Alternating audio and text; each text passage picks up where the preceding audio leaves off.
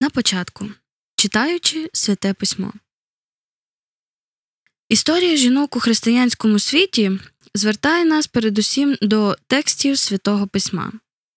Вони становлять найперше джерело, на основі якого на Заході виробилися уявлення про жінку, вибудувалися антропологія та виображення, і в якому часом шукали підтримки упередження. Оскільки біблійне откровення охоплює все життя народу і всі його труди і дні, і оскільки життя народу в кожен його момент пов'язане з жінками, які люблять, народжують, захищають життя, оскільки, зрештою, Слово Боже носить тут ім'я Союзу або завіту, нам належало б досліджувати Біблію крок за кроком. Ми ж обмежимося лише кількома зупинками в найбільш вирішальних пунктах. Тексти, про які тут йдеться, вочевидь походять зі світу, який відділяє від нас величезна дистанція. Що спільного між собою мають сучасні суспільства з їхнім рівнем знання, їхнім ступенем контролю життя, їхніми більш чи менш шанованими вимогами рівності. Та в описанні в старому та новому завітах суспільства давнього близького сходу, що практикували левірат, тобто звичай, за яким удова може вийти заміж лише за близького родича першого чоловіка, переважно брата, полігамію та були засновані на однозначно патріархальних структурах. Безумовно, тут великим є ризик надто поспішного тлумачення з анахронічним перенесенням на старовину наших питань, ризик судження за критеріями наших відповідей. Читати це взагалі непросте питання. Саме тому, між іншим, ці тексти, які зачіпають особливо делікатні антропологічні реалії, так завзято підтасовували і перекручено, тлумачили протягом століть. Але, можливо, ніколи насправді й не читали. Сучасна екзегаза, якщо вживати її, не впадаючи в ті чи інші партійні пристрасті, може допомогти нам наново відкрити всю мудрість, яку вони несуть у собі по той бік віджилого світу. В них є дещо, що може освітити й наше сьогодення. Переконаємося в цьому світ Старого Завіту, цариці й служниці, блудниці й чисті діви, владарки й підданиці, жінки жорстокі і лагідні, безіменні й уславлені. Старий завіт рясніє жіночими образами. Важливо не збіднювати занадто поспішно це прекрасне розмаїття. Біблія не зводить жінку ані до демонізованої певним прочитанням постаті з третього розділу книгу буття, ані до образу з 31 розділу приповідок, який надто квапливо тлумачить як піднесення працьовитої жінки, що присвячує себе господарчим клопотам. Варто також пам'ятати, що граматичний жіночий рід у Святому Письмі містить у собі як зародок усе богослов'я завіту, початки якого отці церкви, як і сучасні екзегети, простежують від перших розділів книги буття. Добрий початок. Три розділи, що відкривають книгу буття, з багатьох причин заслуговують на особливий розгляд. Знані над усі інші, вони вибудовували уявлення і надихали на вчинки. Звертаючись до першопочатків, книга буття розповідає про головні підвалини, що організовують ціле життя. Таким чином, ці сторінки безупинно цитовані, коментовані, згадувані, невідривні й досі від нашої літератури та нашого мистецтва, в таємничий спосіб виражають певну антропологію. Але проблема полягає в тому, що про першопочатки неважливо оповідати так, як переказують факти своєї біографії чи то події актуальній історії.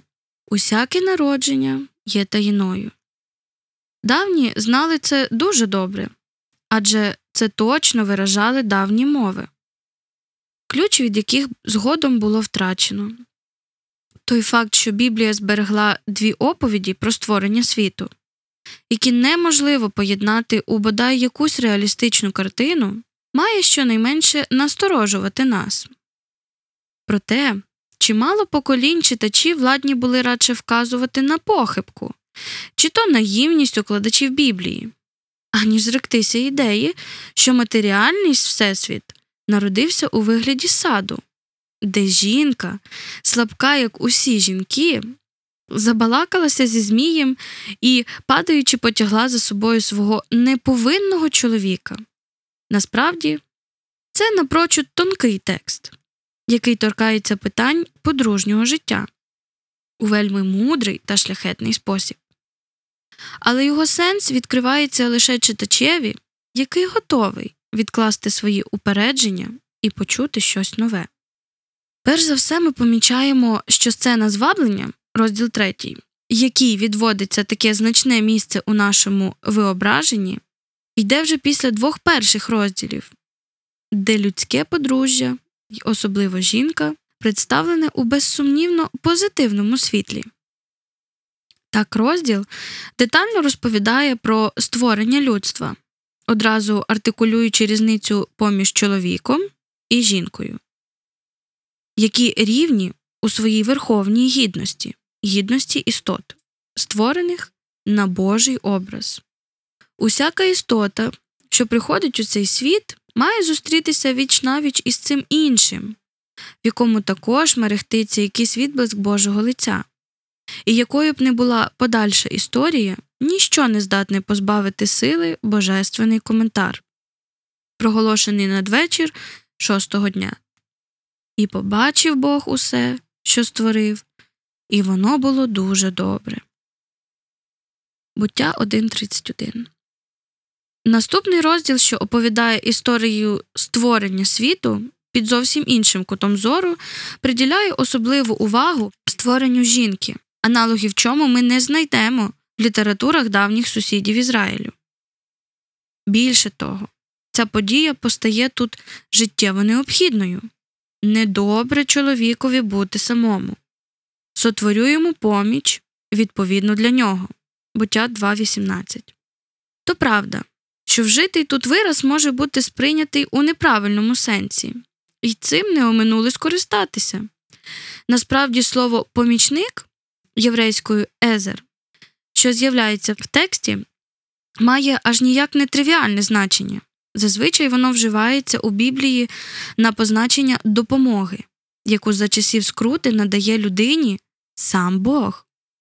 Строго кажучи, жінка постає тут як життєво необхідна допомога, дарована Богом, без якої створіння загинуло, занурившись у нарцисичне, а відтак смертоносне візаві Адама зі самим собою. Сцена з ребром з якого народжується жінка, не більш ніж поетичний, далекий від спекулятивного мислення, спосіб підкреслити тотожність природи. Щоб перевірити це, досить продовжити читання.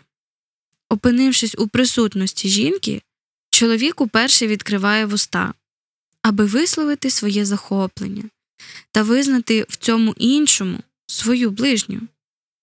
Це справді кість від моїх костей і тіло від мого тіла.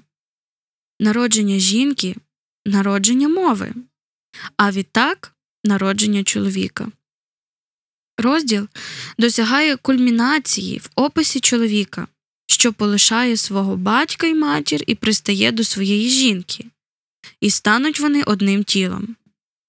Оповідь продовжується а були вони обоє чоловік і його жінка, нагі та одне одного не соромились. Буття 2.25.